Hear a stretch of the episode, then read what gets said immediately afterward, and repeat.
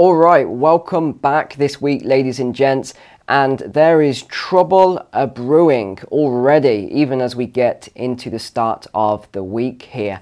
So, we've talked before about ESG and these mandates that have been put out by the WEF.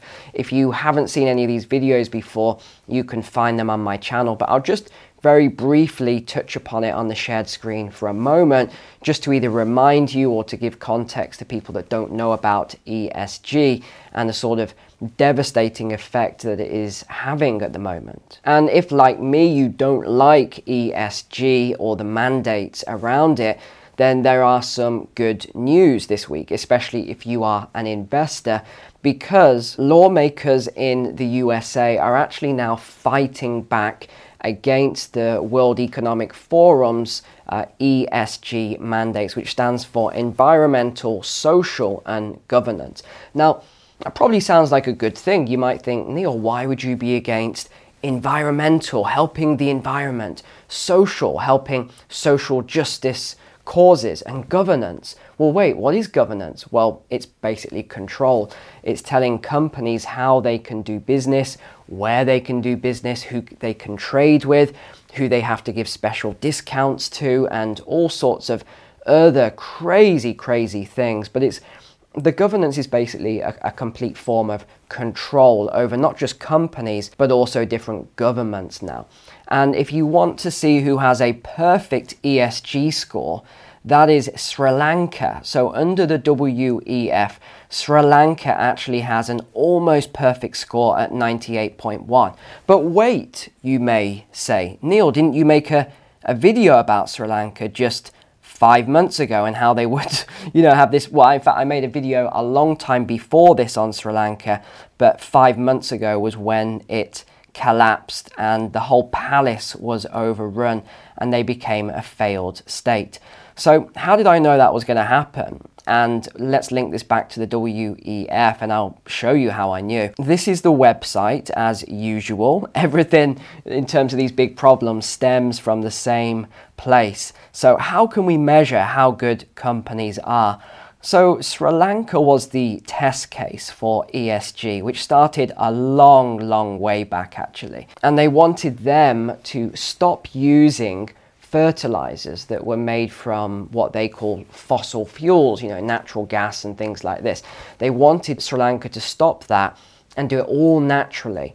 And of course, we all knew what was going to happen if you remove all of the fertilizers, which are responsible for much higher yields, then you're going to have a problem with food output. And that's exactly what happened. And as a result, Sri Lanka had to then import all of the things that they needed uh, including food. They had to import loads of other things, but in, a lot of it was food. So, of course, this started draining their, their currency reserves, and all sorts of other problems happened as a result. So, I think we can say that the lead country on ESG that was praised as this glowing vision of how it all works um, was a failed experiment because it completely collapsed the country. So now let's look at uh, what this is then. So, uh, again, environmental, social, and governance. And the whole premise of this is that investors and governments around the world will only make ESG based investments, or as they say here,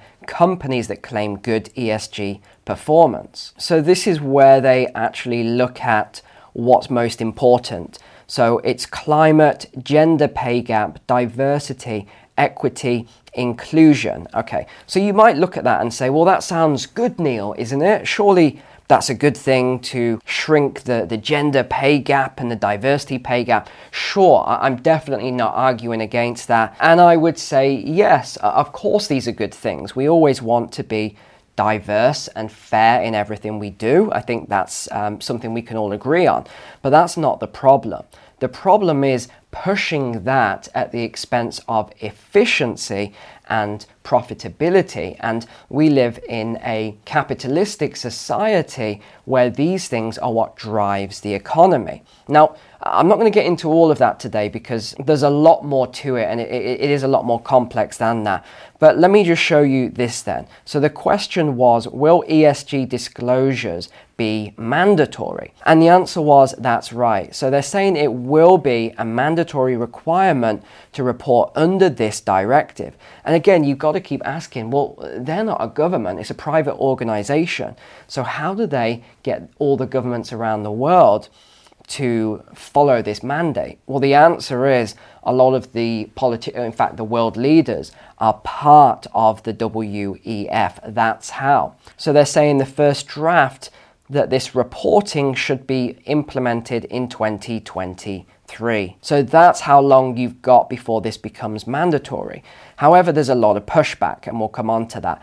But here is BlackRock, largest company in the world. Uh, we all know about BlackRock and the dark side of BlackRock. So they are the partner to the WEF, who also are the biggest investment fund in the world and are pushing ESG. So you see, they are all connected. Here's Larry Fink, he's CEO of uh, BlackRock, and he is also a WEF member. And he's always said that he's going to force, so work hard to force people to change behaviors in order to meet the ESG stuff. But the problem is there's a lot of dark and sinister things associated with ESG. Uh, what a lot of people are now calling, you know, the, the, the financial side of wokeism, because they're able to influence a lot of things that you wouldn't normally have happen naturally in a society. So, a proportion of the money that's going into investments is allocated towards ESG, so social things, so social justice. Do you think it's just a surprise that we've seen a lot of events happen taking place all the time now? Where, where did the funding come from? Who funded these things? Well, the funding is coming from what, let's say, they're not even politicians, they are world leaders who consider that these things are important. But then you ask, well, who says that? Well, it's dictated by the WEF and other organizations. And these are what's known as technocrats. So they're not bureaucrats, they're technocrats. But one example I can give you of the craziness of this is that uh, look at Sri Lanka, look at their almost perfect score because they put out less carbon and they did all this other stuff. Well, it's the same with a lot of companies. If you look at the companies that have got the uh, the highest uh, score ESG score, it's not that they're necessarily putting out less carbon because they're doing this carbon offsetting, which is a complete scam, uh, paying money to offset carbon elsewhere, which often doesn't even get offset is just a way to get a tick in the box and to get a higher ESG score, which then attracts more investment. The other problem is somewhat an infiltration based problem in that a lot of these people who are um, their whole life career has been pushed towards ESG and maintaining it and implementing it. And now you have some of these people who actually sit in senior positions in the White House, for example. They sit, not just the White House though, it's Canada and the UK and Australia and the European Union. A lot of, it's a lot of countries that are in this same boat and they are put there to push this agenda. Now, just last week, Vanguard was the first big, big company that caved into pressure and they actually left this organization, which is the Net Zero Asset Managers Initiative. So they have $66 trillion of assets under management. That's what AUM stands for. That is mind boggling. But if you think that's a lot, then let's come back to my least favorite organization, GFANZ, the Glasgow Financial Alliance for Net Zero and what is their commitment? What is their entire organization made up for? That is the decarbonization of the economy.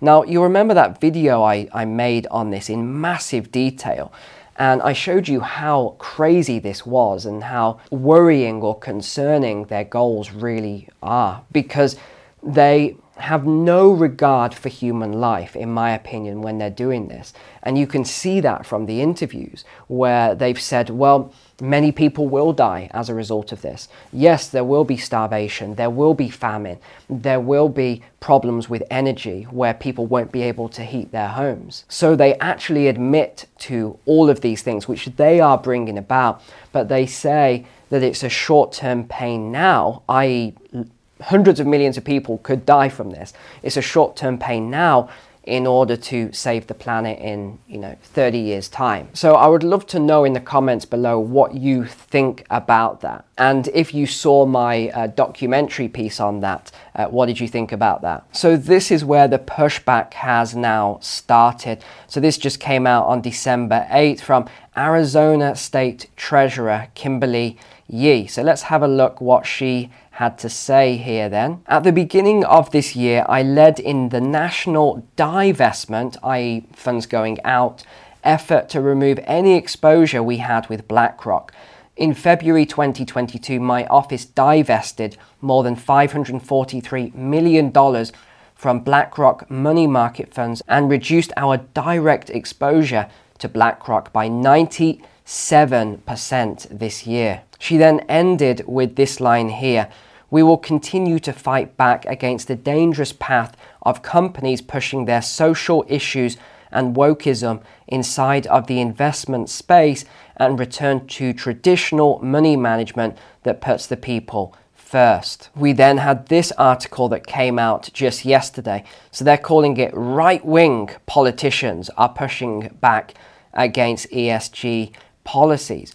Uh, so last week, Vanguard, an investment advisor with more than $7 trillion in global assets, announced that it was reversing course and abandoning its commitment to the Net Zero Asset Managers initiative that it joined in 2021. So that was this one here. And since then, more have followed. Florida as well is pulling $2 billion from BlackRock. Now, what concerns me and should concern many of you is that where do you think the states have got this money from? This is not the state's money, this is pension money, i.e., this could be your pension. And it doesn't matter which country you're in, there's a high chance that your pension money is being invested into these ESG investments as well, which I'll show you in a moment, do not return. In a statement, Florida CFO said the state's treasury, which he oversees, would remove BlackRock as manager of about $600 million of short term investments and have its custodian freeze 1.43 billion of long-term securities. So they're going to reallocate this money to other money managers by the start of 2023. Patronis accused BlackRock of focusing on ESG rather than higher returns for investors. Florida's Treasury Division is divesting from BlackRock because they've openly stated that they've got other goals than producing returns. And yet, Reuters here are claiming that US Democratic officials have argued that BlackRock does not press ESG concerns enough. So far, only Republican controlled states have made major reallocations away from BlackRock. Earlier this week, Republican attorney generals from various states asked a federal regulator to limit Vanguard Group's activities over ESG concerns. And I think that explains then why Vanguard have now done this U turn because of this request to the federal regulator. So let's look at this as we conclude then as to just how effective these ESG investments are. For those of you who do uh, think they're very effective and you love investing in these things because you think they are the future, if you've done my stock market course, you'll know I have the complete opposite belief. I don't believe they are the future, and I believe people are going to lose money on these things. Well, let's see how these investments have fared. Well, not that well, it seems, according to this article, and the research on this is pretty good. To begin with, ESG funds certainly perform poorly in financial terms. In a recent Journal of Finance paper, University of Chicago researchers analyzed the Morningstar sustainability ratings of more than 20,000 mutual funds representing over $8 trillion of investor savings. Now, just a reminder uh, as well from the course here I'm talking about, index funds and mutual funds are very different things. Most people assume they are the same, but they are not. Make sure that you know whether you're invested into an index or a mutual fund. You'll know uh, pretty much straight away anyway by the fees. With an index fund, you're going to pay almost nothing. With a mutual fund, you're going to have a lot more management and pay much higher fees. Um, I much prefer index funds over mutual funds. So, a little tip there if you haven't taken my stock market course to actually check that with your fund manager. Although the highest rated funds in terms of sustainability certainly attract more capital than the lowest rated funds, none of the high sustainability funds outperformed any of the lowest rated funds. That result might be expected, and it is possible that investors would be happy to sacrifice financial returns in exchange for better ESG performance. Unfortunately, ESG funds don't seem to deliver better ESG performance either. So, this is what these researchers found at both Columbia University and the London School of Economics, LSE. So, they compared all of these different funds, 147 ESG portfolios, and 2,428 non ESG portfolios. So, you've actually got a much bigger range in the non ESG and they found that the companies in the ESG portfolios had worse compliance so not only are they saying that they're doing all these things, they're, they're actually doing a worse job of doing it for labour and environmental rules. They also found that they did not subsequently improve compliance with labour or environmental regulations. But this is not an isolated finding. A recent European Corporate Governance Institution paper compared the ESG scores of companies invested in the US, so 684, and 6,481 institutional investors that did not sign up to the PRI during 2013 to 2017. So, what did they find? Well, the financial returns were lower and the risk higher for the PRI signatories. So these are the people that went into the ESG investments. They got lower returns with higher risk. Now, look, let me just say one other thing. I am not against the values that ESG is all about. That's not the problem. That's not what I'm against.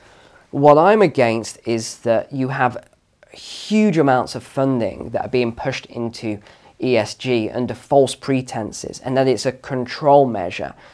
That's what I don't like. And the fact that it only funds one political side. It doesn't fund the other side almost ever.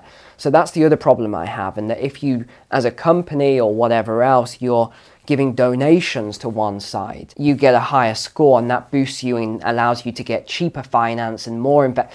You see, it's obvious where this is going. It's a control metric to bring about exactly what they've been talking about bringing about for a long time now. Does that mean I don't like the Democrats or I think they're bad? No. I think most people are, good people, and I've said that a lot of times. But what you're seeing is these extremes coming in, and they're the ones getting all the media attention. So you're seeing these very extreme people on the left having control of a lot of this ESG and the finance that accompanies it. And because of that, when you have the political control and you have the financial control, you pretty much have the control and you can write the laws however you want and this is the concern. So overall, I do think that a, fight, uh, a fight back has started against ESG. And just by putting that little bit of pressure on, we've already seen Vanguard cave in. Uh, now let's see if BlackRock does. Uh, I think that'll be a big ask because they are part of the organization that created it in the first place and they have a large financial incentive. But if enough states and companies were to pull their money from BlackRock and their investments, it would probably sway them over the edge. So we'll continue to monitor this. We'll see how it goes. Uh, but apart from that, thanks for watching today. Take care. God bless. I'll see you tomorrow.